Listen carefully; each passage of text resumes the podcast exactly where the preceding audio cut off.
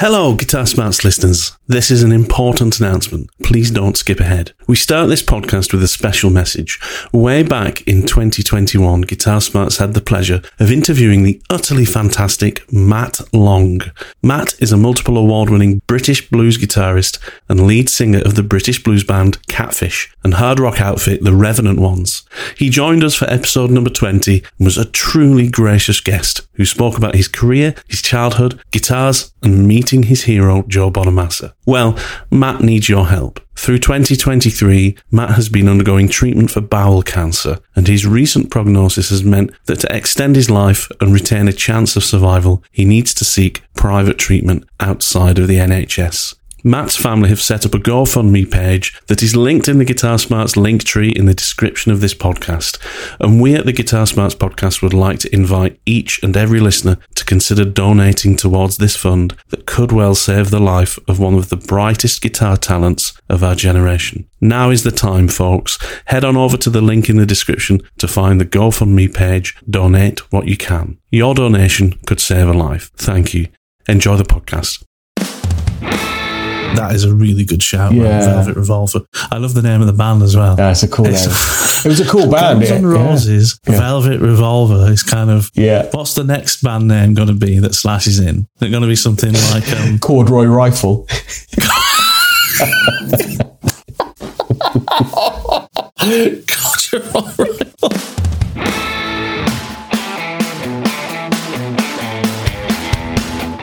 Greetings! Welcome back to the Guitar Smarts podcast. If you're an everyday gigging guitarist, this is the podcast for you. This week, Kieran and myself are continuing on from the previous episode where we talked about our favourite classic rock guitar riffs from way back when. This time, we're talking about the riffs from more recent history that we think will become the classic guitar riffs of the future. As usual, there is a Spotify playlist of these tracks that you can find in the link tree in the description of this podcast so you can listen along to the show. Housekeeping remember to like and subscribe to this podcast on your preferred podcast app. Why? Because you'll get alerts when a new podcast is released, and that means you won't miss another show. If you've already liked and subscribed and listened to us regularly, then use the link tree in the description of this show to leave us a rating or a review. This is the best way to support us and it helps us to grow. Use the links in the link tree to get to our social media pages too, links to our Buy Me a Coffee page if you do feel generous, and links to some of our Spotify playlists, including the new one from today. Come and see us on the social media pages and especially come and join us on the Guitar Geek Hangout page on Facebook where you can interact with Kieran and myself and many other of the podcast listeners. We get talking about all kinds of geeky things there, so don't miss it. Anyway, that's enough from me.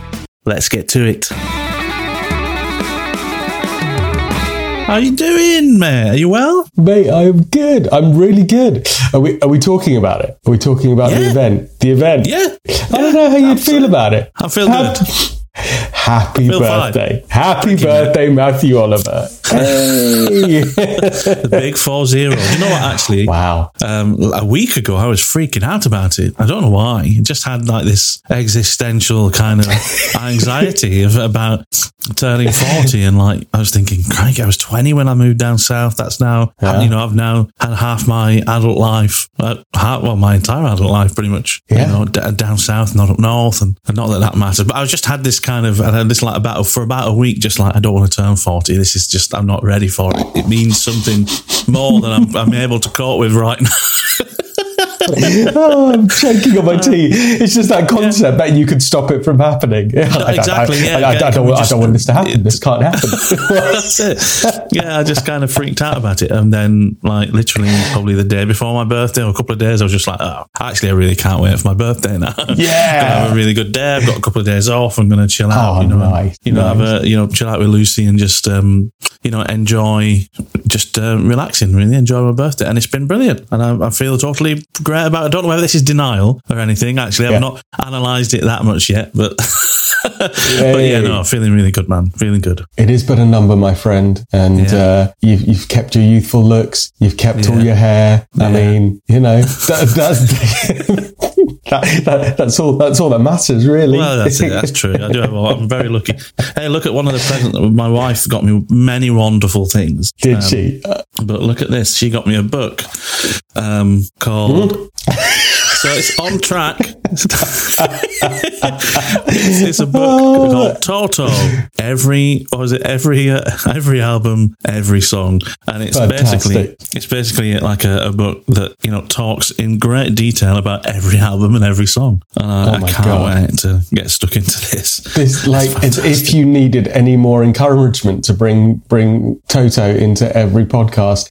Now you have a reference library tool to to to find Just everything. fa- to everything. Mate, that is the best just book ever. I've just screenshotted that so our, our listeners can, can see it on social media. Just like, Yeah, wow. good, good show. Good Who show. even knew such a book existed? Well, this is the this. Well, this is why you know she surprises me all the time with things She's like this. good, your 'cause she's wife. actually She's good. Well, yeah, she's very good at things like that. Oh, and I treated good. myself to something as well. Did you? Yeah, check this out. Hello. Hello. What's this? Hello. what? That's an old from- school. This is from 1993. This is a Digitech RP1. I remember Multi- seeing this is those. basically like the Helix of the early 90s. And it's got a sticker on the back that says September 93. They came out in 93. wow. So this is one of the original Digitech RP1 um, multi FX units. It sounds so good. It sounds so. Does it? I was going to say if you plugged it in. Oh, yeah, yeah, yeah, absolutely. I So- got it for like 40 wow. quid off reverb. Wow. Um, incredible. Incredible. Yeah, I just, I've been keeping my eye out for one for years, and sometimes they come up, and often they come up for sale as not working or just Yeah. like too expensive, you know, 100, 200 quid. They were 500 pounds brand new back in Wow. 93. Okay, which that's a must lot be of money equivalent back to like 93. Helix money now, you know, maybe a grand, grand and a half, something like E- that. exactly. Exactly. Easily. Um, yeah. And I got it for like 40 quid and I've played it stereo out through my Helix so that I can pretend that it's going into the front end of two different amps and then listen to it stereo. And Oh, it that's just blown my mind now. Hold on a minute. So you've you've run this into your Helix, into the Helix, yeah, because the Helix can into take amp. multiple inputs. Yeah, yeah, yeah. Amazing. So then in the Helix, I've got two different chains. One is an out, what both are like one I set up as like a Fender reverb, like um, Fender uh, twin, and then another one is like a Vox AC30, just to kind of have as if I'd got two different amps stereo behind me. I'm trying to kind of simulate having some backline Yeah. you know, and I've turned up to a gig with the Digitech and then just USB out of the Helix into the computer so I could record it or listen to it. Um, and it just sounds so good. Some of the, the, the distortion effects are, are very 80s, you know, very 90s and 80s, as in they don't particularly sound really great, but it is all analog. So it is like, it's proper analog effects and analog distortions and overdrives and analog EQ. And then when it gets to the reverb and the delay, that's when it's digital. Um, but man, like the compression and the chorus and the reverb and delay is so, it's like Toto, the seventh one in a box. It's just so good. I'm over the moon with it, mate. I really, it's really great. But that was a little treat to myself before my birthday. Oh, mate. And actually, now I've um, now I've opened some cards and things like that. I do have some cash to spend. I don't know what to spend. Hey. So I'm going to treat myself to something else at some point. Oh well, indeed, in, indeed, you should. and uh, yes, uh, well, I won't, I won't say too much, but uh, we we will we'll be celebrating your fortieth birthday throughout this year. I have some I have some plans and I have some ideas. Ah, So yeah, sounds good to me. It- yeah, absolutely, it, it is a momentous occasion to be marked appropriately. I feel, and uh, it shouldn't shouldn't simply be for one day. I think we should. I, I think we should make this year about your birthday. so that when you turn 41, then you really will feel shit because then you'll go, oh, well, that's it now. everything, everything happened last year. so we'll just do some cool stuff this year. Oh, mate, I'm so glad you had a lovely birthday. Anyway, how are you anyway, Kieran? What's new with you? You well? Yeah, it's good. Well, it's not been my birthday for, for, for a while now, and I'm considerably older than you. So, um, so yeah, I don't have anything to look forward to when it comes to birthdays anymore, apart from, uh, well, I was going to say cake, but yeah, no, I'm trying to be healthy now, so I'm not even eating cake. But what has been going on in my world apart from no birthdays? Uh, That's a really good question. Uh, I've been back out with work and attending, you know, meetings with people face to face, going on business trips, staying in hotels again, all of that kind of stuff, which was par for the course prior to COVID, but I haven't really been doing for the last couple of years. So that's that's been good. Work has been full on and busy. Um, guitar wise, what have I been doing? Just stealing moments this week, actually. Do you know what? I'm feeling a little bit not in a rut, um, how we described it um, with you the other day, just but just feeling like there's so much else going on that I haven't had time to sit down and, and do some serious playing. Um, mm-hmm. But I tell you what, I stayed up late last night um, watching just stuff on YouTube and just getting inspired by it, and mm. uh, and and and equally like like just kind of scared and shocked. There's some incredible guitarists out there that just make you just go, oh come on, man. So yeah, yeah. I w- w- watched a bunch of Martin Miller stuff. Uh, uh, I just love those sessions that he's doing. So oh man. Yeah. I put it on the big screen with the big yeah. kind of surround sound system and just immerse myself in a few of those tracks. And you just go, I just want to be in that room. Just, yeah. just even playing the triangle with them would be, would be fun. Oh um, man. but yeah, uh, I, I, watched uh, them do because all co- cover stuff that they're doing, but just just just in just incredible, incredible way. So yeah, if you if, if, you guys haven't checked out Martin Miller and his kind of cohort of, of musicians doing those sessions, just YouTube it. There's some incredible stuff, and he gets gets in guest artists and all that kind of stuff. Yeah. yeah. Um, so watch some of that. Watch some Guthrie uh, last oh. night as well. He he doesn't put that much on social media, but when he does, it just makes you go, oh come on. He's just insane. Just insane. Yeah. I just watched him, I just watched him kind of jamming a version of Sting's Englishman in New York with this like sax player. Um, just ridiculous. Just ridiculous. I mean, nobody should, should be that gifted on a guitar. It's just not fair. I mean, you can just see him thinking in real time as he's playing, which, oh, of course. It's just bizarre, isn't it? Don't you think? It's like, I think, I don't think it's too mm. bad. Sorry. Yeah. I just find it, Guthrie Govan is just, it's almost like he's the Jedi of guitarists in a way. Do you know what I mean? It's like, it's it's not it's it's not like he doesn't come across as somebody who has practiced his way to that level of ability. He comes across as somebody who is just supremely gifted. Gifted. Do you know what I mean? It's like you see some guitarists and you know they've worked hard, but he just seems to be. It's it's almost like his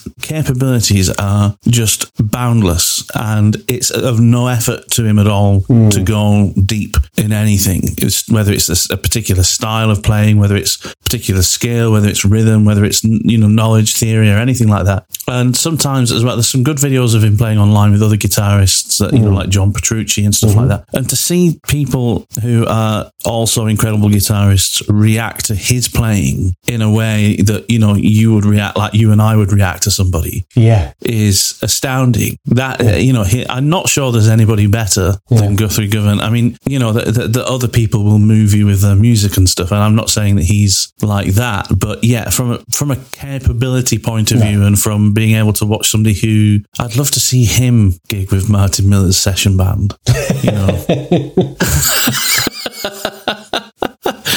but yeah, he's just something else, isn't he? Just absolutely brilliant. Oh, mate, we've still got some some some bad internet issues going on. I, I don't think it's my end. I think it's my end. I think it's my end because I have this with work. Should hopefully be better. Fingers crossed. I think this is because anyway. Yeah, that looks better. Anyway, let's see how we get on. You're unfrozen. You're unfrozen. Sorry, mate. That one's going to require. No, no, no. Of, it's okay. It's a okay. bit of chopping, a bit of a bit of tweaking. Yeah, it's, it's easy. It's easy. easy. Just easy. chop it out and yeah. push yeah. it all together. nudge it, nudge it together. It. Nudge it around. Right, where should we start, drop in? I could probably actually, it's quite dangerous. I yeah. could probably actually start chopping words out of everything you say and start making sentences that you've never said before and then send them to you just to freak you out. You know, like, like Matt, I'm going to give you all my guitars next week, free of charge. oh, we've got to keep this in. That's genius. Uh, mate, to be honest, that, that entirely sums up my, um, my, my studio recording career, which is like when I listen back to tracks that I've put down in the studio and I listen and I yeah. go, I've never played that ever. That that's about yeah. seven different excerpts of my playing, yeah. like stitched together to make a solo that doesn't have any bum notes. hey, you know what? I remember listening to a uh, an interview with David Lee Roth. I think it was on the Joe Rogan podcast, and David Lee Roth was talking about Eddie Van Halen's method for writing guitar solos on the first oh, few albums. Joe Rogan was oh, talking about Eddie Van. Halen. Oh no, no, sorry, no, I'm with you. Joe, I'm with you. I'm with you. I'm yeah, yeah. David Roth was the guest, up. right? So, yeah, yeah. I, I caught so David like, Roth wow. said, "What? Yeah. what what Eddie would often do, he'd just record a whole bunch of solos. Like say they had like they were recording sixteen track or whatever, twenty four track. If they had like ten tracks left available for you know, they, he would record ten solos on these different tracks. And then what him and Donn Landee, the producer, would often do, they'd go through and they would like move faders up and down really quickly or mute and unmute tracks so that the solo was then actually made of snippets from multiple solos. So like the first five seconds of the solo might be the second solo he did, and then they'd quickly move in the fifth solo because that next section was good, and you'd end up with this patchwork solo of all the best parts. And then what he would do, he'd go away and learn that solo that they just no way.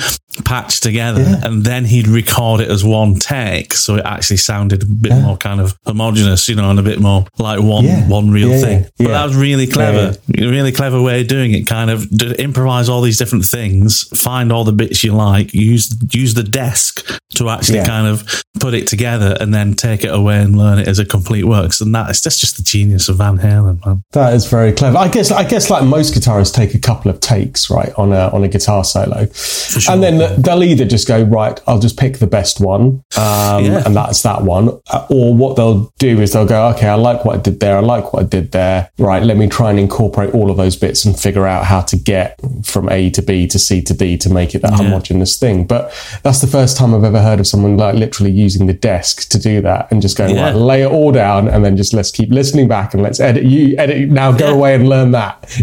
now we've stitched it. together. Now go and learn genius. that. Yeah, it's clever. just great. Efficient. I mean, efficient. very, efficient. But Yeah. li- what I like about it is they didn't just stay with the thing they'd pieced together. He, Right. he, they pieced it together to something he liked the sound of, and then he'd Okay. go and recreate it as one thing. Yeah. You know that that's Yeah. that's the you know because when we recorded for Rodin, I'm pretty certain like um, some of the solos we did in there, like some of mine, I think are definitely No, mine are. pieced together. mine definitely are. There's, there's one lick in one song where I go, there's no way I could physically get from there to there. Yeah. Like, how have, there's no way I could have done that. And I just Yeah. go, oh yeah, we, we chopped two halves of my solo together. Uh, sounds great, but then you listen back to it and you go, what? yeah, I can, amazing. Yeah, I must have 17 fingers on one hand to have made that, that stretch and that Yeah. adjustment. well, brilliant. you know, singers do it with Pro Tools all the time. Why can't guitarists have a little exactly. bit of That is true.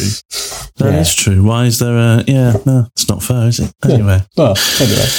Any so no guitar news from you then, or No, No, no, no- nothing than guitar just- news. No, no. Um, uh, oh well, uh, not my guitar news, but um, uh, someone we talk about a lot on the show, um, Damien uh, Lodrick, Yeah. had his his birthday. Um, yeah, you got him that um, pedal, didn't you? yeah, which he's loving. He's loving. He's actually put it on his board and taken off a number of drive and overdrive and distortion pedals in, instead instead and and gone. This is this is working really well. Um, but uh, that's an, I, and, and, and I'm yet to hear hear hear the pedal yet. But um, Hmm. he's been using it for the last couple of weeks for gigs. But he's using it with his other uh, birthday present uh, that Oh. he got. Oh, what's Which- that? well, it is a brand new, very beautiful Clapton Blackie Strat. I know, with the tweed case and the everything. It is, and the yeah, it's stunning. It's absolutely stunning. Um, so yeah, he's. I know, I know. You're shaking your head and just. I I was just like, oh, I kind of want to tell you, but then I don't want to tell you because it's just like, ah. you know, do you know what I mean? So yeah, somebody had it, but, but it, it- his was a big, big birthday. Okay, so yeah, Right. Okay. Yeah. Okay. Well, Yeah, that's it. fair enough then. that's fair. well, if it's a big, big of. birthday, then yeah, yeah, yeah, yeah. So there you go. But um, yeah, that was from his good lady wife. So there you go. When we get when we get when we get to that wise old age, then maybe our good lady wives will treat us to Oh, Clapton sure. Strats as well. Well, I got to say, like going all the way back. Do you remember one of the very first podcasts we did was the Desert Island thing? Hmm. I like, remember. My Desert Island guitar I remember. was yeah, a Clapton Strat. Yeah, I know. But not any Clapton Strat. No, Like, what I still want eventually, I'd still, I, I have, this is a, you know, bucket list guitar for me. I want an original, Yeah. uh, one of the first year, an 88 Yeah. or an 87, Yeah, um, pewter Strat, Yes. you know, that gunmetal graded with the lace sensor pickups. With I don't want the. Fender noiseless that, that, Mm-hmm. that came in about 2000. It's Yeah. got to be, it's got to be the lace sensor, an original pewter Clapton Strat. just which you have yeah. played, right? You played once. So you borrowed it I off a have played it friend for a, for a dep gig or something, and so you you know firsthand that this, this is the dream. ago. This, this is the Oh, it dream fantastic. It's fantastic. You know, it was just such a great guitar to play. Yeah, And uh, yeah, fantastic instrument. So well, I'm really chuffed for Demo if he's got one of those. That's a fantastic guitar. Yeah. But that might be the most versatile strat you can get, I think. Well, I had a chance to, um, so on his birthday, um, he set up in his garden a, a, a, you know, uh, an incredible uh, stage uh, Yeah. and and stuff for a band to play on. And as you would expect for a for a, a muso's birthday party, there was no shortage of, shortage of musicians at the at the birthday celebration. so it was just Yeah. like just like the super jam night of all jam nights. So Oh, and, and so I got to I got to hear the strat with that that that boost that rolls in and just how that works and yeah man it's killer it's It it's amazing. versatile because of that just what you can what additional dynamics you can push just through the guitar it's great but yeah I'm excited because he um, messaged me last night to say it, it's it's come with 10 to 46s on it which he's loving and it sounds great Yeah. but I know he normally plays nines on a strat, so he's like, mm, maybe I'll put nines on it. The tens sound amazing, but maybe maybe I'll try nines on it. Just Yeah. so, which means uh, then I get to mess with it, and uh, that's the bit I'm most excited about because I've never nine said. and a uh, yeah, oh, a hybrid, yeah, yeah, Yeah. 10, 10 on the bottoms and nine on the tops. Yeah, hybrids might be nice, but yeah, I'd, Mm. I'd, quite, I quite fancy setting up one of those. One, seeing how it comes fresh out of the, the, the custom shop to see Mm. Yeah. is it That's a point. Yeah. how how have they set it up and and how could I tweak and improve upon it? So Uh, Well, the thing is with Clapton strats as well is is uh, your your tremolo's all blocked off, isn't it? So you're It not worrying blocked. about balancing your trem, No. trem or anything no, like that. which is great, which is simple, yeah, nice and easy. It's all it, it comes pre-blocked. It comes with a trem arm and all the springs and all of that. If you want to uh, Yeah. de-engineer it, but yes, it is literally blocked off with a with a block of wood in the back. Mm. Yeah. And Clapton doesn't really play anything different, does he? he d- It's not like it's a signature, but he plays something. I mean, well, uh, Clapton, I think, plays custom shop Todd Krause made, Todd Yes. Krause made Clapton Yeah. strats, but they're still the same spec as your off the shelf Clapton strat. There's nothing different. Still the same colours Exactly. and stuff like that. Exactly, exactly. yeah. So yeah, so that's all that's been going on with me guitar wise. Um, still waiting for a pedal to turn up for me. That the one that I ordered that I talked to you about last time, Mm-hmm. Yeah. but that's that's due sometime this month, so that's all good. That'll be Yeah, I've been doing a, doing a little bit of research into these jet guitars that we spoke about last time, trying to figure yeah. out whether I want to just get one of those as a fun project for modding and stuff like that. But um, but yeah, nothing nothing major. And then getting red, ready for some some new gigs that we've got coming up in the autumn and winter season. So in the lead up to Christmas and things, and also trying to get some new songs into the set list. Mm-hmm. Um, just just because that's a fun thing to do to keep things fresh and alive. And yeah, rehearsing a few of those, trying to get a band rehearsal in the diary, and then yeah, next gig isn't isn't for another couple of weeks. So um, yeah, yeah, that's Awesome. it. That's it, mate. Oh, and listening to loads of stuff for the topic of today's podcast to try and narrow down Yeah, I know. narrow down this list. So let's let's start on that. That's a great segue, by the way. Um, congratulations. Thank you. no worries. Sorry to interrupt this conversation. However, if you've made it this far, you should definitely subscribe to the show on your favourite podcast app. Go and do that now and then come right back. I'll wait here. Welcome back. So yeah, so so this week we're talking. We're, we're kind of following on from our last conversation where we were speaking about the top ten, top each of our top ten riffs from you know way back when, just classic guitar riffs. You know, when we think about classic guitar riffs, we're thinking about classic rock, and it got us thinking about what are the riffs from maybe the last twenty years, from post 2000, you know, or from around that time onwards, that are going to be the modern classic riffs that in 20 years' time, somebody else is going to be having another podcast about classic guitar riffs and these, you know, what are going, what, are- what's going to be on that list, Exactly. you know, in the future, you know, so not just stuff that's good now, but stuff that I think, you know, that we think is going to be referred back and revered, um, from, from people in the future. yeah, exactly. That would stand the test of time. How did you Yeah. find it? How did you find this exercise versus? Oh, more difficult, more difficult for the show because of my musical tastes and uh, kind of I tend to listen to more stuff from before this kind of you know this kind of time you know so from we said kind of year 2000 onwards and most of my did, listening we is pre 2000 even now you know not all of it some of some some of my stuff that I love as well is afterwards but Right. it's it's not as kind of fruitful a um, you know uh,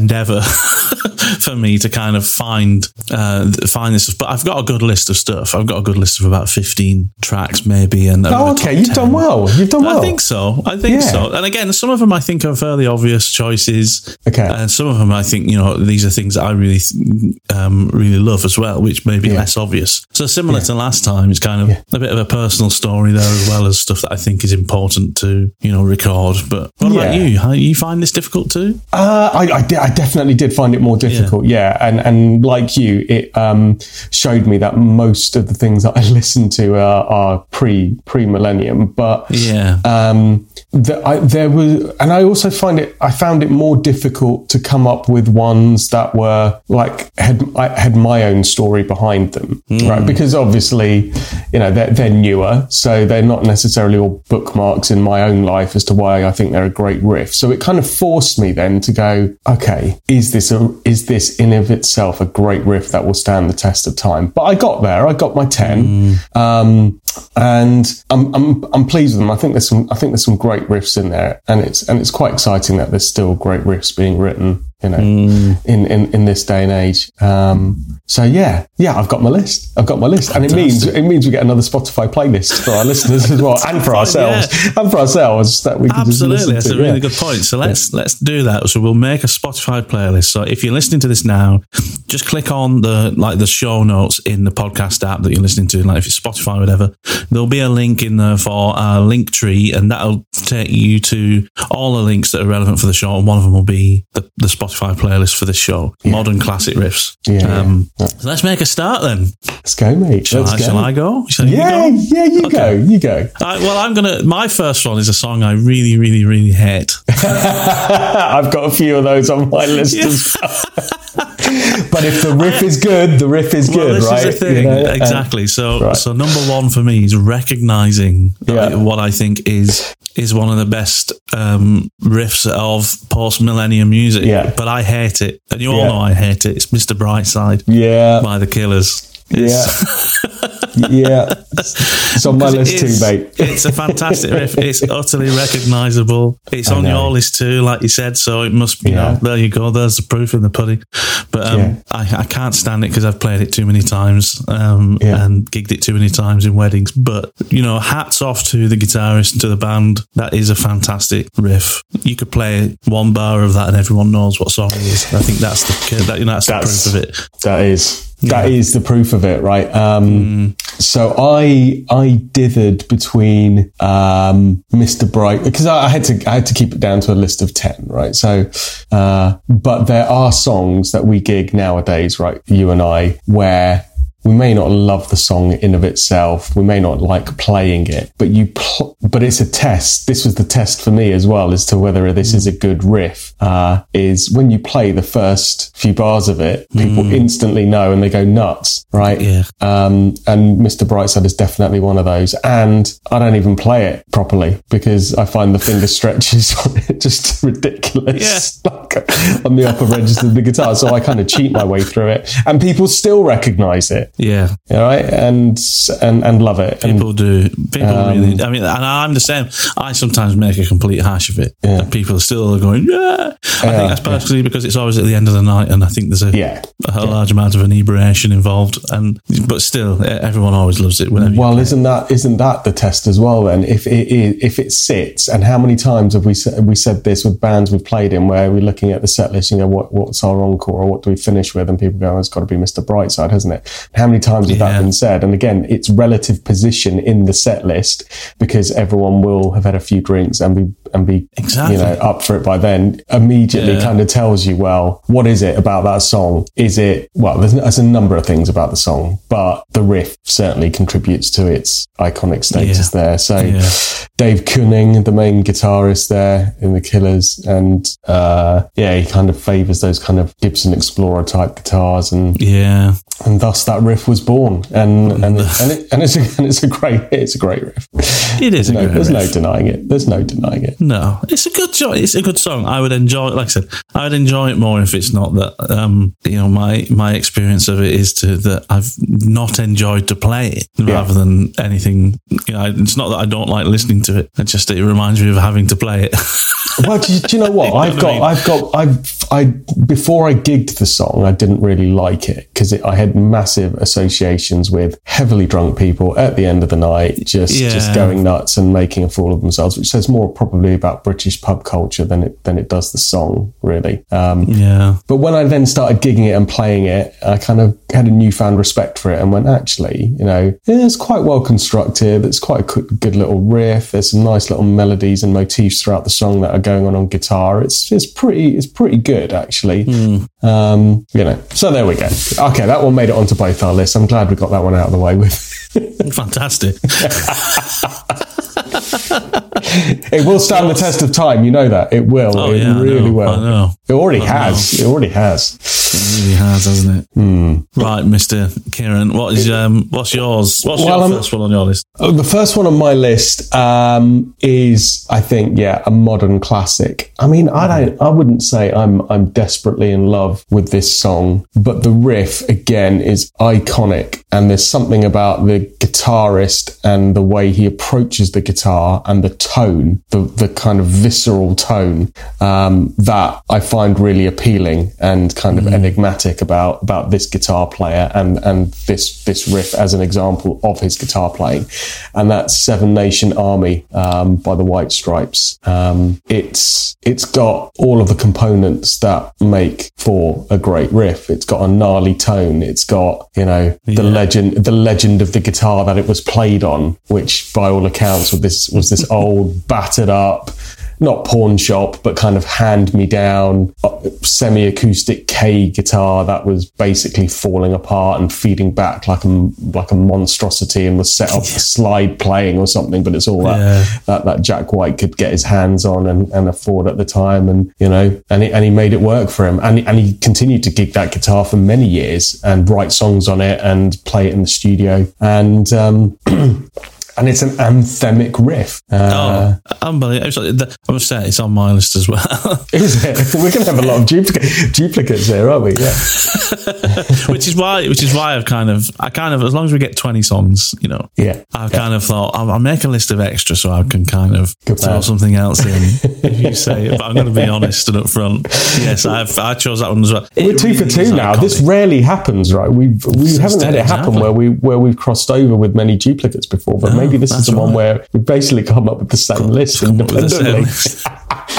it's going to be a crap conversation, isn't it? yeah, No, exactly. it's not. It's not. Uh, but that is a classic. That is Yeah. an absolute classic, Isn't it? Oh, it's just a fantastically. It, it's like a. I don't know. There's, there's something motivational about it. Do you know, like some riffs can kind of like build up your adrenaline. Oh, yes. Uh, and you know, it's almost like you imagine if you need, um, uh, you know, songs to kind of work out to. Uh-huh. Like you go into the Like when we were talking about Eye of the. Tiger last week. Yes, right? exactly like that. like Eye of the yeah, Tiger, like yeah. Seven Nation Armies, Yeah. like that. That will Yes. get you Oh, going. yeah. You know, Yeah. for sure. That's a Yeah. great choice. Well, one of the um, one of the tests that I applied to this exercise as well, as I was kind of whittling down the list. So, like this morning when I was doing the washing up after the kids' breakfast, I was going through the list in my head, trying to go right. Okay, are these are these great riffs? And it's could I could I um, uh, repeat the riff in my head without any cues or going to have to listen to it or whatever? Could I, could I hum it like in key and just Yeah. you know? And and this one you can instant all of these all of these pretty much you can where you go well that's clearly a great riff then because it's an earworm it's got into my head and Yeah. with, without even having listened to the track um, in preparation for this exercise I can still reproduce the lick and hum it and so you know that's got to be the Mm. That's sign great- of some good, great good shout. writing isn't it Yeah, yeah.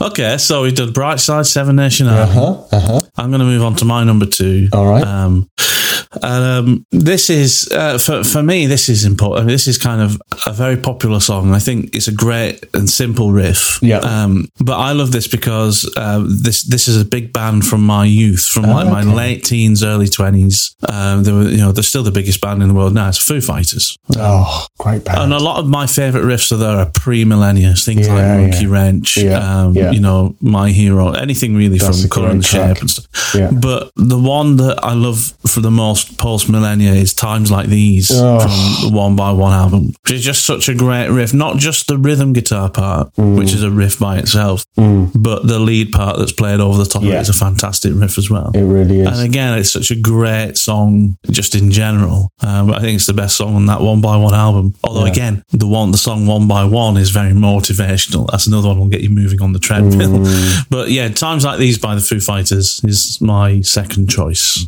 I love that track, and I went and looked at a lot of the Foo stuff as well because it, all of their songs, like just because the way Grohl approaches guitar from like a drumming rhythmic perspective, you, get, you it automatically lends itself to these really great riffs that come out of it because they're kind of like rhythmically driving bits of guitar Yeah. kind of composition. Um, yeah, I didn't get a Foo Fighters one that made it onto the list only because I thought a lot of them were pre-millennium, but of course that that isn't. Um, Yeah. So yeah, great, great choice, great choice. I think the best riffs of pre-millennium yeah. for sure. You Yeah. know, the first three albums they did, um, which was Foo Fighters, A Color and the Shape, and um, Nothing Left to Lose. I think. I think. I think that's the first three albums. Though they were all packed with fantastic Mm, riffs. You know, um, but it's pre. I've, I've got to say, I've got I've got one or two as, as kind of later on as honourable mentions that are Yeah. pre-millennia. Okay. Just okay. which I think deserve deserve a mention, even though they're just beforehand. They're close enough. Yeah, yeah, yeah. They're Okay. close enough, but I'm not going to put them on the official list. But I am going to mention mention Cool. them later. Cool. nice. anyway, moving on. What's your next one? Uh, okay, so next one on my list. These are in no particular order. These are just great, just great riffs. So the next one Yeah. is um, one that when I f- first knew that I was going to be playing this song in a, in a band, I was just like, oh yeah, I know that song. That's got. I, I kind of remember it's got quite a cool riff. And then I went and listened to it, and then tried to immediately play it on the guitar. I went, oh, that's going to take a bit of like thinking about. This is actually quite. Yeah. And then I was just like, oh, no, no, no. This is actually going to take some real thinking about to play it up to speed because it, whilst in of itself, it's not particularly complex. Hmm. It is um, like a repeating motif that you've got to get right and really uh, nicely articulate because if you mess it up, it messes up the whole song. It's, it's akin to the intro to Sweet Child of Mine, where it's this kind of constantly rotating pattern that kind of shifts within the progression that if you if you make any one note just like bum, it's going to throw off the whole the whole piece. Um, If that makes sense. But this is a pre-millennium one, and it's it's uh, "Plug-in Baby" by um, Muse, oh yes.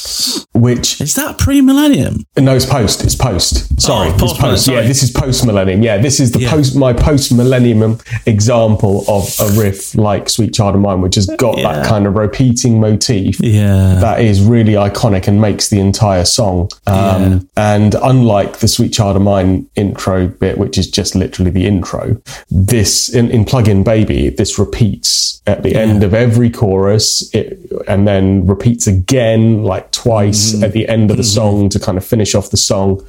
And it's, um, it's one that when I used to gig it and see it coming up next, I don't know if you do this when you're like playing, I'm sure you do, right? You're, you're kind of getting three quarters of the way through a song. So you then you give a quick look down at the set list to see what's coming next. So you can get your head in gear for what pedals you That's need it, next yeah. and what guitar tone you need next and remembering what key the next song is in and just get yourself mentally ready. Every time I saw this one coming up next, I was like equal amounts of cool, love this song and got to nail this riff and get it absolutely right. Because if it's not right, it just throws the whole, the whole vibe of the song. that is. It's a tough one, isn't it? It's good though. Once you've got it under your fingers, it's it's it's it's like playing the intro of Sweet Child of Mine. It's just there. It's done. It's easy, and you think, what was this? What was I ever concerned about? It's it's simple. Yeah. But there's that brief bit of learning it where you just go, oh, I, I underestimated for a moment. Actually, this is going to take a bit of practice. But then you get it, and then you get great satisfaction, and it's a lovely little warm up uh, for the fingers. Oh, for sure. Yeah, that's a great choice, man. Plug in, Great riff. baby. Great riff. Muse, great So, band. as yeah. well. Matthew Bellamy. Yeah. Exactly. Yeah.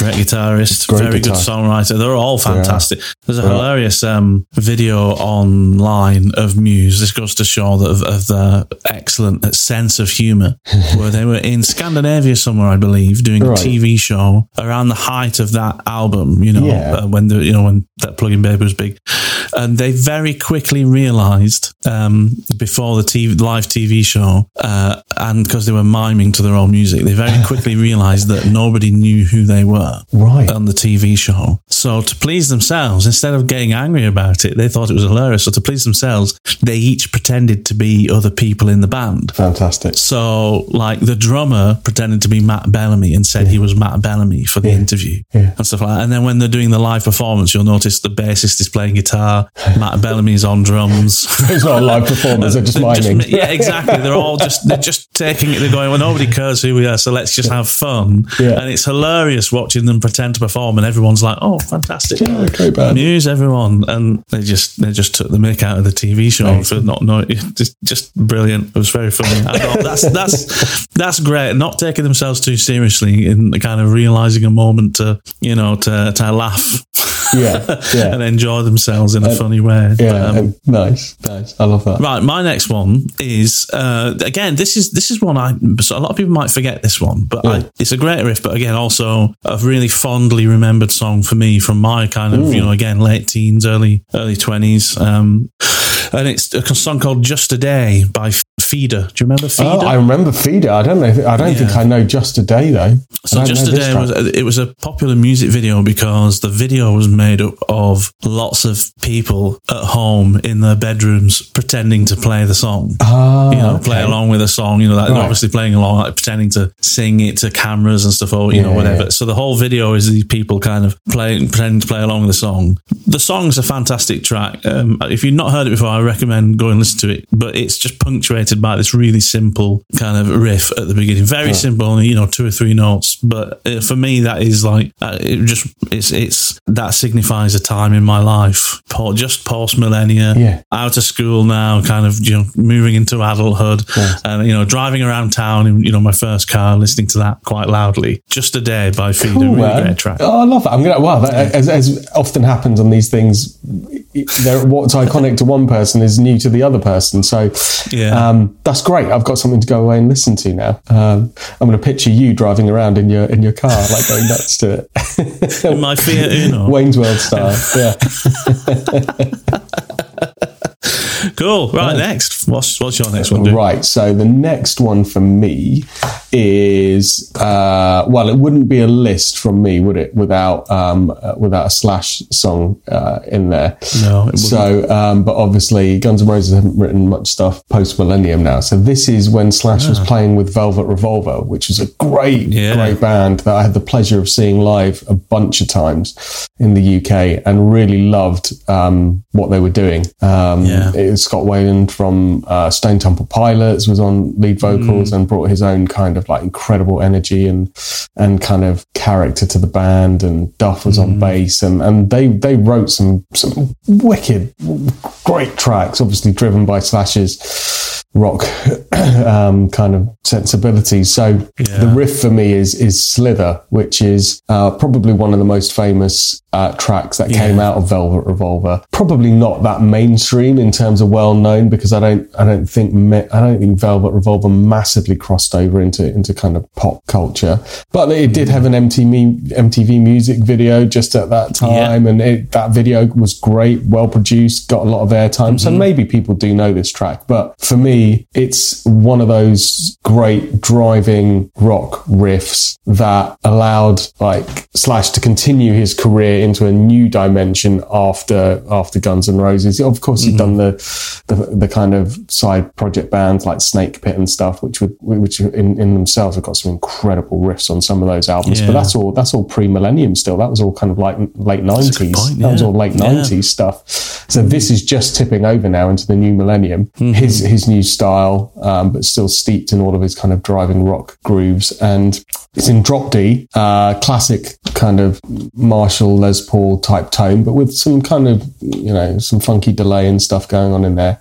But you know when we spoke about um, the riffs last time on the on the previous episode, and we talked about you know clever ways in which the riff evolves within a song, but still kind of drives the overall song. This is a quintessential example, right, of Right. what one riff used uh, in in a certain kind of like pitch for the um, intro that then Mm-hmm. is accented in a different way using octaves in the verse and then is like built on throughout the course of the song. So, and it's pretty much the same riff through the verse, through the chorus, Yeah. through the underneath the guitar solo and for the outro, but it's all variations on the theme of that riff Yeah. and played in different positions on the neck. So from a riff perspective, not only is it a great riff and in drop D, so it's got this lovely heavy kind of drive behind it, but it's also a great example of how you can evolve the same riff and make it lend itself throughout the entire song in different ways, yet Yeah. staying entirely true to the same theme. It's quite a quite an art to to to, That to, is to so do true. that. Yeah. You know, Uh, you know, it, it, it goes to show, I think, you know, experience as well, right? I mean, Slash is a master riff writer for sure. yeah, yeah. Um, to be able to kind of do that with a riff, to come up with something iconic and then to develop it throughout a song, that's really something special. They, they were a great band, Velvet Revolver. And Yeah. there was another song there's, I think, called Fall to Pieces, Oh, which that was track. that's another great track, another great riff as well. It It is, is, You yeah. know, another great anthemic track. Yeah. Um, but yeah, I haven't got any of their stuff in my list, but that is a really good shout. Yeah. Velvet Revolver. I love the name of the band as well. Yeah, it's a cool name. It was a cool band. Guns N' yeah. Roses, Yeah. Velvet Revolver is kind of. Yeah. What's the next band name going to be that slashes in? Is it going to be something like um, Corduroy Rifle. God, you're all right. No, Uh, that's amazing. God, you're all right. I really hope it is. Yeah, I'd be. be disappointed if it's anything else. yeah. Oh, right. So Slither, Velvet Revolver, go Yeah. have a listen to that. A fantastic track. So my my next one is um, well, one of my favorite riffs of all time, one of my favorite guitarists of all time, and probably the first album f- originally from the first album he did this on, which was a live album um, with Steve Jordan and Pino Palladino. Was a John Mayer trio album, and it's Good Love Is on the Way. Yes, what a tune. What a riff! What a tune. What a riff. A little yeah. bit of a finger twister. yeah. Not much of a finger twister, really, once you play it, but it's just such a fantastic riff Mm. In A as well, in the best of all keys. Yeah, yeah, exactly. it's the best Just of all so keys. good. Yeah. Such a great riff. The key that, to the key that has caused more need for for patched refrets on guitars rather than full Yeah. refrets in the history of the history of guitar. Well, I. I, I think it's. I think it comes from uh, just uh, you know, there's old men in blues bands that played too loud over time. Yeah. Somebody's shouting, "What key's this in?" and somebody's going, "Hey," and then okay, sorry, it's a terrible joke. It's a terrible joke. Always happy with, with a song in the key of A, though. Uh, Sorry, sorry about that. Man. Anyway, let's move on. Oh, I mean, should we move on? We should move on. Like, so I'll go next. But honestly, the, he's he's a bit of a swine, isn't he? And I limited him to one placement in my in my list. But there was Are you talking about Mr. I'm Mayer? talking about Mr. Mayer Okay. because um, I kind of went, well, what what are the, what are the what are the great riffs of post millennium that kind of stick in my head that I keep listening to, that I come back to, and that I play on the guitar to Yeah. test out the guitar, test out the tone. That's another thing to tell you: is it a great riff? Where it's something where you go, well, I use this as a as a staple for testing out my guitar tone and my rig setup and stuff because I know how I want it to sound, and it's and it's still fun to keep playing time and time again. Um, and Mayer's riffs, they they keep coming back. So so Good Love is definitely one of them. I had Neon on, on my list. Yeah. Ah, just because man, that is just a killer riff that no one can play apart from him. It's got stupid stretches in it. It's got Yeah. like rhythmic, percussive right hand technique using a, a finger and a thumb rather than like the full extent of all your fingers Yeah. on your right hand. I think- it's just That's it. I think if the technique needed to play it wasn't so obnoxious, That's it would it. be one of the best riffs of all time, wouldn't it? It, that's why it got ejected off my list. I mean, yeah, yeah, fine. I can muddle my way through Mr. Brightside because the stretch is a little bit too much for me, and I just get lazy with it, and it's fine, and I can approximate it. But Yeah. every time I've sat down to learn Neon and got it to a certain level where it's about, it's within reach. It's kind of almost there, even though I've had to change the, the chord inversions and stuff to fit with my less lengthy, more chubbier digits. It then escapes me, and I go, oh, I just can't do it. It's just obnoxiously difficult. It's just, and that's just that's. And then you rude. wa- then you watch John Mayer play it and explain playing it, and he's like, "I'm just doing this." Yeah, really? like, no, you're not. Yeah. You can't just say that. That is not fair. No. You can't just say, Yeah. "I'm just doing this." Yeah, I put, I'm putting my thumb here on this fret, and then I'm doing like a five fret stretch with my like index finger over to here. But don't worry about that. That's the bit. That bit's not important. It's really all about what your right hand's doing, and just keeping that. If you can't get the right hand technique down, don't worry about what the left hand's doing. Sure. It's just like I'm worrying about Sure. both, John. They're both obnoxious.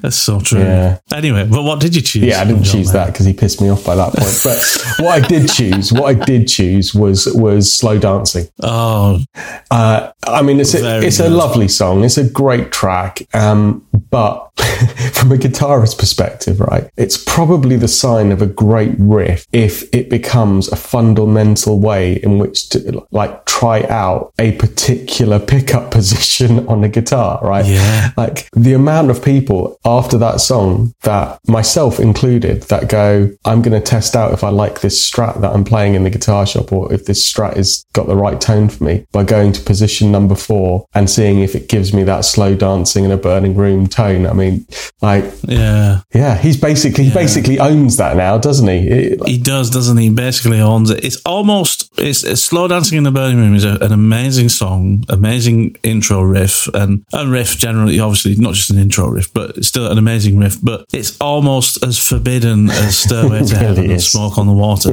is. isn't it? To play. I mean, I under, I completely get it. Yeah. It's that if I want to test out like a pristine, clean Yeah. sound through a strat Yeah. and a loud, clean sound as well, that's important. Yeah. That is the thing you want to play. You Yeah. test your dynamics. You Yeah. know, using your finger, not your pick. That's it. But if you're doing that in a guitar store, you know you're getting daggers from people. sure. Whilst you're doing, people are going, ah, Stop playing so, it. such a cliche. It really is. well, but and arguably why then it must be a great riff because if it's become such a cliche because people use it to test their tone, figure out if the, the guitar or indeed the amp or even the pedal is giving them what they want because it evokes a certain tone and makes you want to play in a certain way and it is position four on a on a strat, then oh, maybe that needs to come off the list because it's equally obnoxious just because he's done that with it. I don't think it's an obnoxious riff. I think it- guitar players have made it. That's right. obnoxious, yeah, he didn't make right. it obnoxious. I Yeah, think there's too true. you know what it is? That's there's true. too many people who model themselves on Mayer Yeah. playing that song Yeah. at parties to try and get attention of the of the ladies. Oh, right? Oh, right. I think the part of it is that there's something about that song which is kind of Sleazy. you know sleazy. Exactly. but John May is sleazy. Yeah, you know. John, yeah, of course he is, especially around that time. Yeah. I mean, Continuum may be the best album of, of post millennia for, for that style of music, but um, there was there was something late two thousands. I think when his ego was at the highest, there was something Yeah, sleazy. which is saying something because the bass line of it was pretty high already. Yeah, exactly. oh, brilliant! That's a good choice, Tom. Ah, Slow dancing in a bit. I'm not hating on John Mayer. I'm not hating on him. I love him. I listen to his stuff all the time and his tone and everything. He's just one of my most inspirational influences ever. I, I love him. I think he's incredible. But I agree entirely. One of my favourites too. there you go. Um, but um, cool. Right, my next one. This is another personal one. I don't think anyone's going to know this one, but I hope people go away and listen to it and and realize, um, you know, a little bit of you know interesting music from someone who you probably know. Right. Um, and this is a guy called Doyle Bramhall. Oh, yes. So you know he's he's been playing alongside Clapton for many years now as, a, as a second guitarist. He's a very prolific songwriter himself. He's produced people like uh, Sheryl Crow Mm. recently. You know, he's, he's a very very interesting guitarist. Interesting in where he plays as well, like few like like Albert King did, um, and and like people like Eric Gales do. Mm-hmm. Yeah. He plays left-handed, but he hasn't restrung the Mm. guitar for left-handed. You know, so the the strings are the wrong way around. Interestingly, he's not left-handed. No. He's right-handed. Huh. He is a right-handed person. Like, and I realised this in an interview. I didn't know But to him, he said it always felt natural because he's right-handed. Right. To him, it feels natural to have his strong hand on the fretboard, Okay. not on not the picking hand. Right. So he just flipped the guitar up and learned the other way around. But he's not left-handed. I thought he was left-handed. There you go. I so did I, but he yeah, it's very not interesting. Confusing. Yeah, yeah, yeah. Yeah. Unless it's from also watching right-handed guitarists on TV Yeah. and mirroring them. Yeah. almost makes it feel, you know, anyway. But Doyle Bramhall, um, the first time I ever saw him was me and my dad went to see Clapton in Manchester in 2001. Um, and Doyle Bramhall was supporting Clapton on the tour. That's Yeah. when Clapton first discovered him. Right. And, he, and it was Doyle Bramhall II and Smokestack, which was his band, which was a couple of guys um, uh, in the band, but the drummer was, um, I can't remember his name now, JJ Johnson. He went on to be John Mayer's drummer. Oh, yeah, yeah, yeah. So JJ Johnson was the drummer. So it's really great to see those guys. But um, that night I bought Bramhall's album in the merch stand um, called Smokestack. It was his second album. And the first track is a song called Green Light Girl, which is just a killer blues rock track, really fast. And it opens up with this fantastic riff. Um, so that for me is one of my favorite post millennium 2001 so just you know just sneaking into the into the time frame that we're looking at but green light girl by doyle bramhall ii and smokestack um, from the album smokestack that album's just fantastic guitar album by the way as you'd expect from a guitarist like him Oh, that's my weekend sorted, man. Yeah, he's just such a There you go. tasteful player, and you know he he's toured and he's been Clapton's right hand man as well for a number of gigs, and yeah, he's just he's got a vibe for sure, and you know, yeah, Yeah. amazing. clapton's right hand left hand playing but right handed guitarist man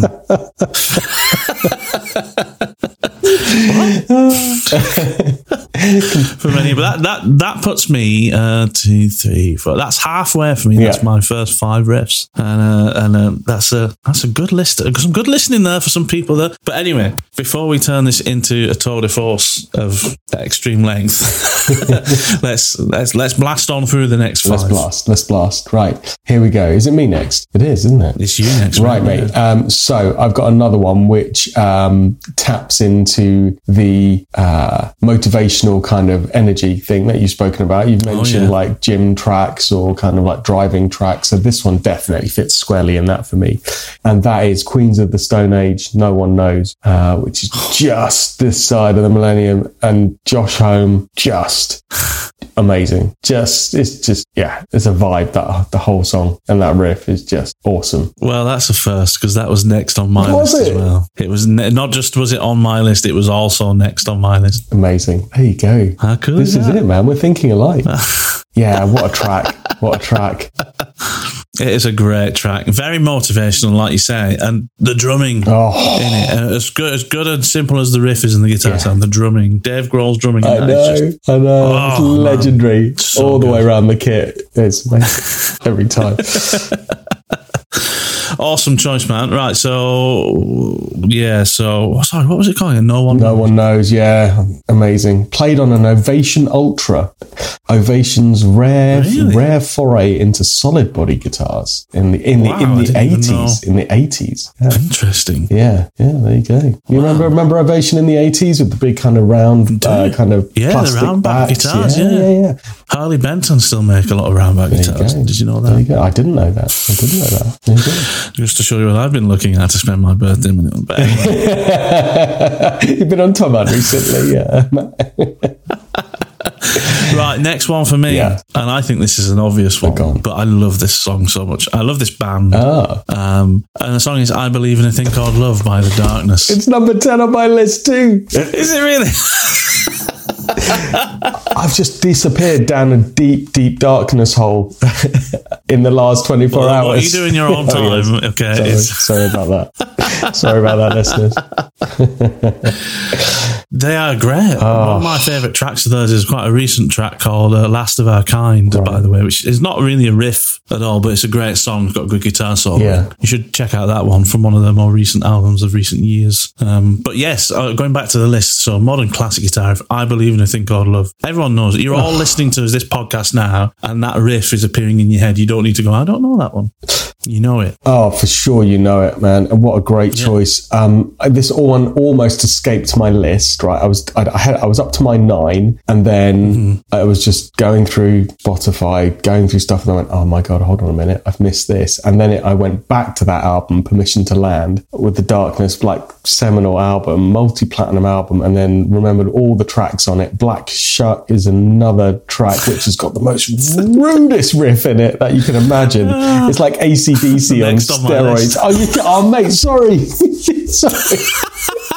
no, it's good. It's good. Doesn't matter. I couldn't I couldn't decide between the two of them and I literally went for that. Yeah. But then and I kept going with the darkness, man. That that track, Love is Only a Feeling, is not from a, a necessarily a riff perspective, but just from a composition and arrangement Mm. perspective and all the dynamics that song goes through is just wizardry. Um it's absolutely superb. Oh, that so. Superb. And then, if that wasn't enough, they're probably the only band in recent times, recent inverted commas, hmm. that I think has genuinely made a brilliant and sustained entrance into the Christmas anthems songs.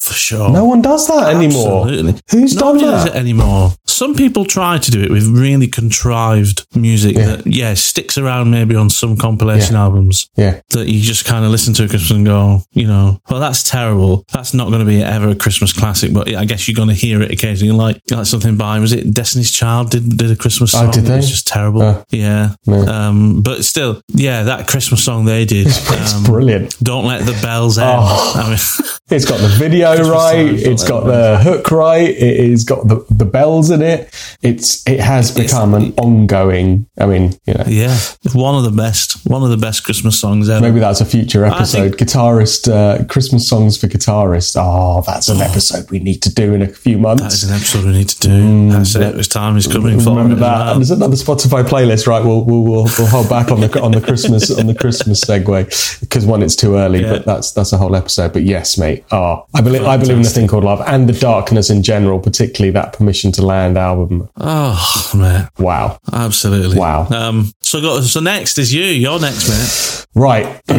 okay. Uh, I have got one, two. I've got three left. All right. Okay. So I'm gonna do. I'm gonna do two quickly for the sake of time, and then I'm gonna go to you, and then because I'm, gonna Yeah. hold my last one because it's a complete wild card. Uh, Oh, okay. Right. No So uh, my next one is because I always like to include a bluesy one, and because I ba- Oh, and because and because I bash this guy a lot, right? And and actually he does write some great riffs. So which which Joe Bonamassa song is it? it's the Ballad of John Henry by Mr. John Bonamassa, who is not even arguably, who is one of the world's greatest guitarists now Yeah, and and forever.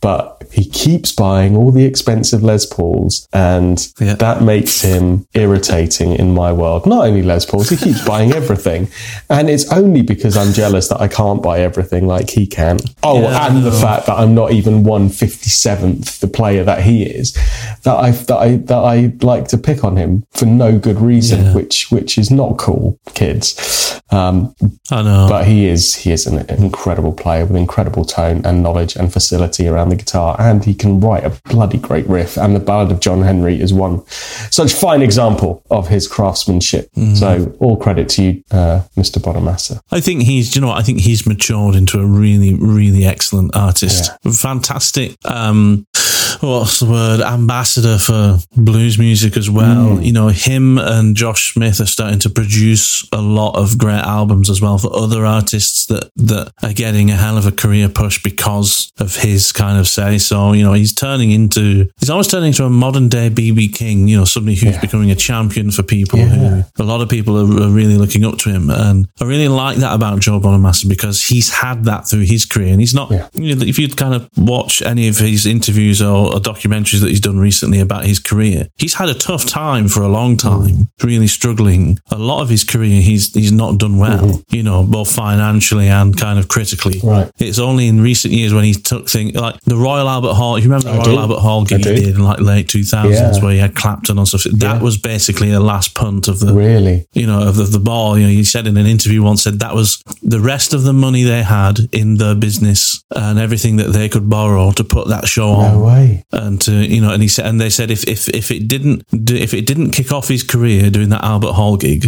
um, that was it. No, basically, it was kind of bank it bankrupt them. Um, but it did it kicked everything off. Clapton, you know, he basically got the seal of approval from Clapton because Yeah. Clapton came and did the show. Oh, I remember. It's a great. Americans thought he was British because it was like, oh, who's this Joe Bonamassa guy from the UK gigging in the Albert Hall? Right. You know, so it was kind of like he had his own version of the British blues invasion Yeah. in the US because, you know, so that it's it's been a real kind of rise. His career is actually a really interesting story. So I don't I don't necessarily I know he buys all the expensive guitars, but at least he gigs them. He you know what I does. mean? He does. He buys these things that people would mothball and put in bank vaults and he takes them on tour Yeah. and plays them He does. and he plays them properly. Yeah. You know, he, he beats the life out of them. Oh, he does. And his knowledge, his knowledge, his knowledge on the guitar Yeah. is phenomenal. Just not in just in terms of his playing, which is obviously incredible, but about tone and about Yeah. like guitar, like just curation and manufacture, and he just knows everything, man. He's just like encyclopedic, encyclopedic.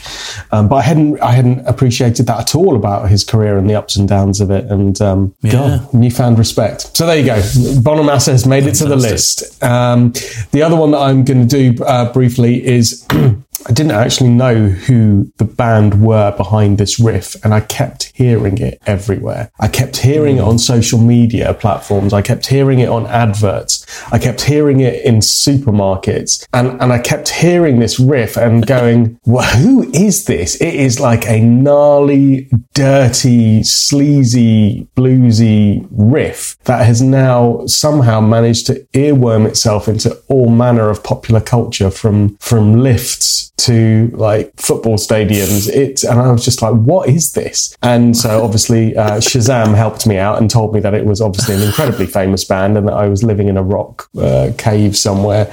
And it's the Arctic Monkeys, and and the track is called "Do I Want to Know." Right, uh, Arctic Monkeys, people know, right? They're you know, you look good on the dance floor, all of that. Great, Yeah. great British band, great driving anthems, great drummer. Um, in fact, I think their drummer went and did some of the stuff, some stuff with Queens of the Stone Age. have I remembered that right, or have I remembered that wrong? Anyway, that's an aside.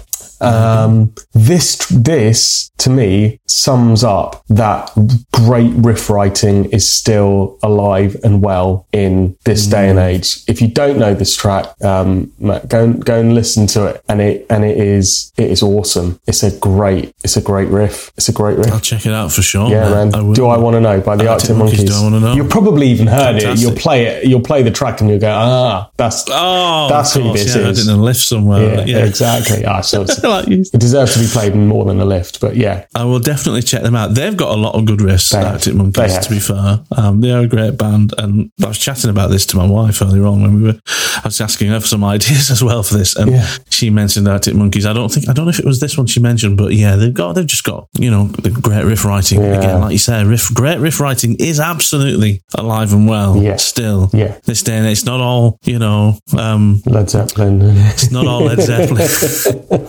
Led Zeppelin stroke Greta Van Fleet, same band. You know, I don't care what people say. They're the same band. But anyway, cool, man. I've just got one more left, and but you got a couple. I've got a few. I'm going to quickly go through the, the the last few that I've got on my list, and then I want to just point out a couple of honourable mentions, which I'll stick on the playlist as well, just for fun. Yeah, great. Uh, but the next one was going to be Black Shuck. Ah, from, from The Darkness, from Permission to Land. So I believe in a thing called Love and Black Shuck from the same Yeah. album. But again, like exactly like you said, that album, Permission to Land from 2003, Yeah. is just from top to bottom is fantastic guitar riffs. Yes. It is a superb, as well as being a hilarious album. Mm-hmm. Because The Darkness are, uh, and were, and still are a hilarious band. You know, they, they got it, well, I say they've got a sense of humor. They're not a parody of something, but No. they've got a sense of humor that they like to, you know, use. And yeah, just such a great album. But Black Shuck. Um, but the next one is probably my bluesy one as well. Um, Yeah.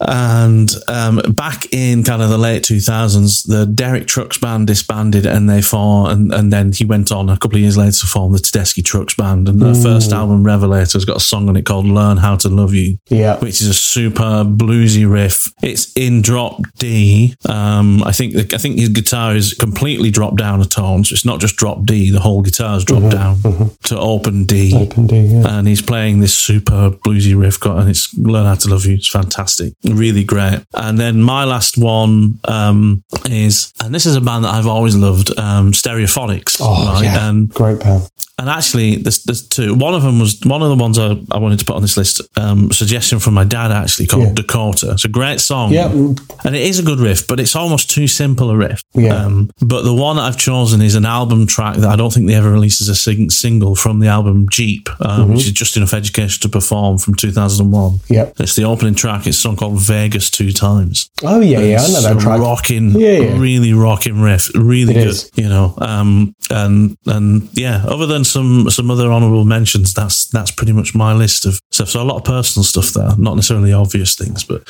yeah. What but, good what riffs. about you? What are your last last few or last one? Well, my last, my, well, there is one that um, I kept coming back to that didn't make it onto the final list, but I had the pleasure of watching this artist open up for Guns N' Roses this year, and um, I've, I've I've listened to them for a number of years now and, and loved their songwriting and guitar playing style and their vocal approach to to, to kind of the blues, um, and and gone, yeah, this is a great artist. But when this song came on in that big stadium with that with his band and you know oh, just a, the most stunning charcoal flame top ES 335 by Gibson. It was just the most stunning uh, 335 that I've ever seen. And it's like translucent black charcoal with this incredible flame on it. Um, and this riff came on at that decibel level. Every fiber in my body could just f- you know when you can just feel it in the pit of your stomach. And okay I'd had a few beers and I was rather excited but literally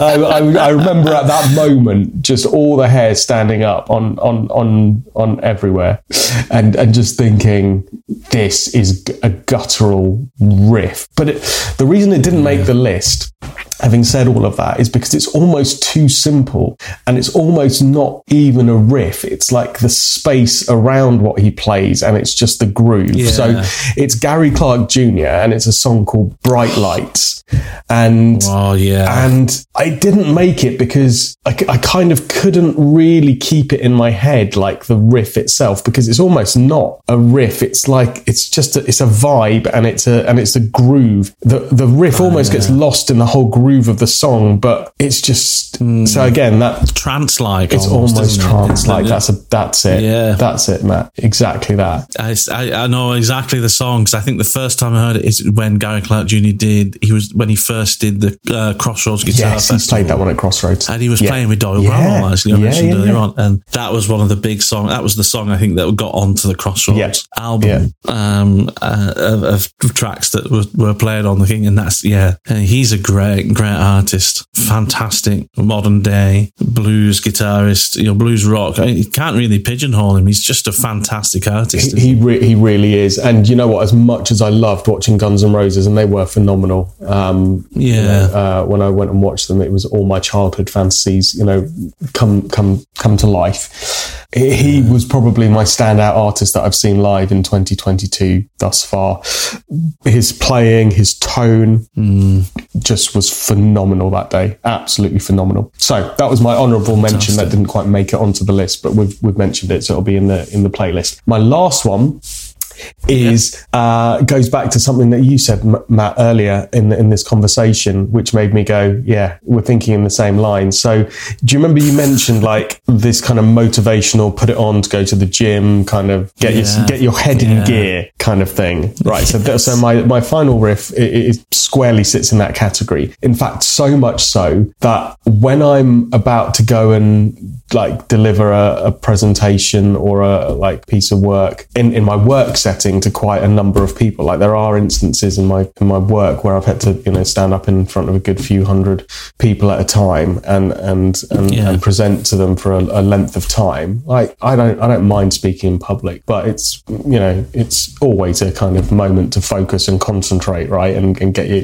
get your head in gear. course. I put this song on in my headphones and I listen to it just a few minutes before I go on. So that's something I've done for a, for a, not, a long I thought you were going to say it was your walkout music or something like that. I've had it- going on stairs like yo, I, you know, like, and and and to build on that, then when I got to the point where I was able to then pick out my own walkout music to walk up on stage to, this one, when, whenever they ask me, would you like some walkout music? What, or what, what walkout music do you want? Um, most of the time, because they know I'm a guitar player, they, they, they choose Layla. But if they ask me what I would like as my walkout music, I choose this one. And they always go, really? And then they go, oh yeah, great riff. Right. So even the sound engineers kind of go, yeah, that's a great one.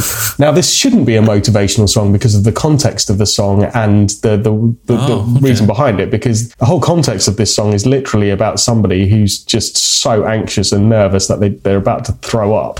So it's kind of like the worst song to kind of put yourself in that right mindset because it's literally the whole song is about don't screw this up because too much is riding on it. But that's not how I interpret it because the riff just gets me like Got it. pumped up, Yeah. right? So that shows you how powerful this riff is. And the other reason it made my list, and it's my wild card, is because it's not a rock song or one that you'd normally associate with any guitarist's Oh. riff list. okay. But right, so well, how about that for a build-up? That's a, I, I may have over-egged this one a little bit, but I don't know. I'm excited. it's a great riff. It's a great riff. It's a great riff. So it is "Lose Yourself" by Eminem, and the the, the, the riff within that Yes. it's just a it's just a whole mood in itself. Do you know what I mean? It's like Uh, yeah. probably the greatest riff on my modern riffs list is not like It's, it's a loop of a, of a- Yeah. isn't it? It's like a Yeah. loop. They've used a sample, but it is a great riff, man. That is great. I mean, I can kind of feel it now. Uh, uh, uh, and you've progressed from listening to this yeah by yourself Yeah. in the bathroom, probably like pumping up like Eminem did before his exactly rap battle. So walking onto it, and the next is Yeah. going to be you're going to be rapping it. you're going to be getting up on that stage. no one needs that And you're going to be life. rapping it, and then mic drop, and then do your talk about you know business numbers and stuff like Yeah, that. can you imagine? I think that might be a step too far. That would just, yeah, get people to throw fruit at me or something. But I mean, it is pretty, yeah, it's pretty audacious to, to even walk up to that music, but everyone loves it. Uh, This is fantastic. I mean, it was played by a guy called Jeff Bass, who's the guitarist who's worked with Eminem. Jeff Bass I know, what a- was the what a name. and Robert And guitarist. Robert was on bass, right? Bob Cello on drums. and Tom, uh, Tom Flute on keyboards. um, but yeah, I mean, this guy used to be signed to Quincy Jones's record label and stuff. So he's he's a he's a pretty, he's Yeah. been in the he's been in the game a long time. But uh, Yeah. yeah. and that song won an Oscar for best original. yeah, Yeah. best original song um, in 2003. It actually won an Oscar, and arguably, I would say it won an Oscar for its riff. hmm I think you're right. I think th- that's definitely the thing that builds the tension. Yeah, yeah. That little, you know, it's the fifth. It's the tension Uh-huh. between the root and the 5th and the root and the flat sixth. Oh. In, in between. So there you go. You've got all Rick Beato on me, uh, which I, I love and, and also kind of get very intimidated by. But there you go. That's a whole different conversation. That is, yeah. Like that. Oh dear. Well, I, I'm I'm done with my list as well. I've got. Um, do you know what I found? I just want to quickly talk about the thing that I found difficult is when I think of a lot of my favourite riffs from more modern times. Yeah. Most of my favourite ones fall between about 1994 and 99. Yeah. So there's a lot of stuff that I really love that isn't getting a mention. Yeah. Things from you know, it's also particularly because I you know come from the northwest of England. Hmm. There's a lot of bands from that area that I really love, like the Verve and Oh, Oasis and the Stone Roses that just have superb riffs in their music. That's you know, true. a lot of Oasis early Oasis. stuff like Supersonic. Of you know, um, some might say Yeah. things like that. Yeah. Great riffs, great songs that that don't get on this list. Good shout. But for mate. me, the best riff of that time, the one that I love the most, is you remember the Stone Roses, obviously I from do. early 1990s, probably the, the original kind of 90s indie band. Yeah. Um, their guitarist John Squire was a fantastic guitarist. Mm-hmm. Still is. He just doesn't really play very much anymore. But um, he left the Stone Roses and formed a band called the Seahorses. Yeah. And they had a hit with a song called Love is the Law. Yes. Which is just, you gotta, that is just such an incredible guitar riff. Yeah, Absolutely monstrous guitar riff. And, you know, he's a modern day Jimmy Page, that guy for sure. Very innovative guitarist. Doesn't get spoken about enough at all. But, um, that was, that was one I wanted to mention because it didn't fall in the time frame, but I just thought it has to be, Good has to be mentioned. Love is the Law by the Seahorses. I will put it on the playlist as I will, you know, put your honourable mention on there as well. yeah, stuff. do, Um, do, man. yeah. It's a cracking playlist. There's some, there are some new that ones. is a great playlist. Uh, but quite a few places where we actually found like overlap this time, which is which Yeah. is, says something. I think I, I don't know what, does. but it says something. It does. Well, you know, we're of the same generation, you know, That's men in true. their forties. That's true. Yeah. That's true. Yeah, we were se- we're a self-selecting audience, a self-selecting uh, judging panel on this, really, aren't we? Because we're kind of Yeah. from the from the same mold. It'd be interesting to That's see it. to see what a 25-year-old would say were the greatest riffs post-millennium. Yeah, exactly. Probably very different. The probably go, what's a riff? you know, boomer music. So stop asking me questions. You're triggering me. Just ask you a question. It's not a test. Yeah, and then I you may, may use the incorrect pronoun when referring to them, and then just end up in litigation. It's a, it's a minefield. Well, it's a there we go. minefield. It is a minefield, isn't it? Yeah. In fact, I'm probably going to cut that. Don't cut it out. Don't cut it out. I think it takes it up to the line. I didn't say anything that bad. No, exactly. It's okay. All right, mate. That was a cracking chat. Really enjoyed that. Thank you for, for your company for this last hour and a half. It's been Pleasure, my fantastic. friend. The pleasure is all mine. And happy birthday to you for what you. I hope will be one of your finest years. But uh, Yeah, I'm sure it will. I'm feeling good about I'm sure you should. Yeah, brilliant. awesome, dude. Well, you know, all the best to you, mate. Have a cracking weekend. I will speak to you next week as well. And uh, all Cheers, the best, pal. mate. Speak to you soon. Bye. Take care, bud.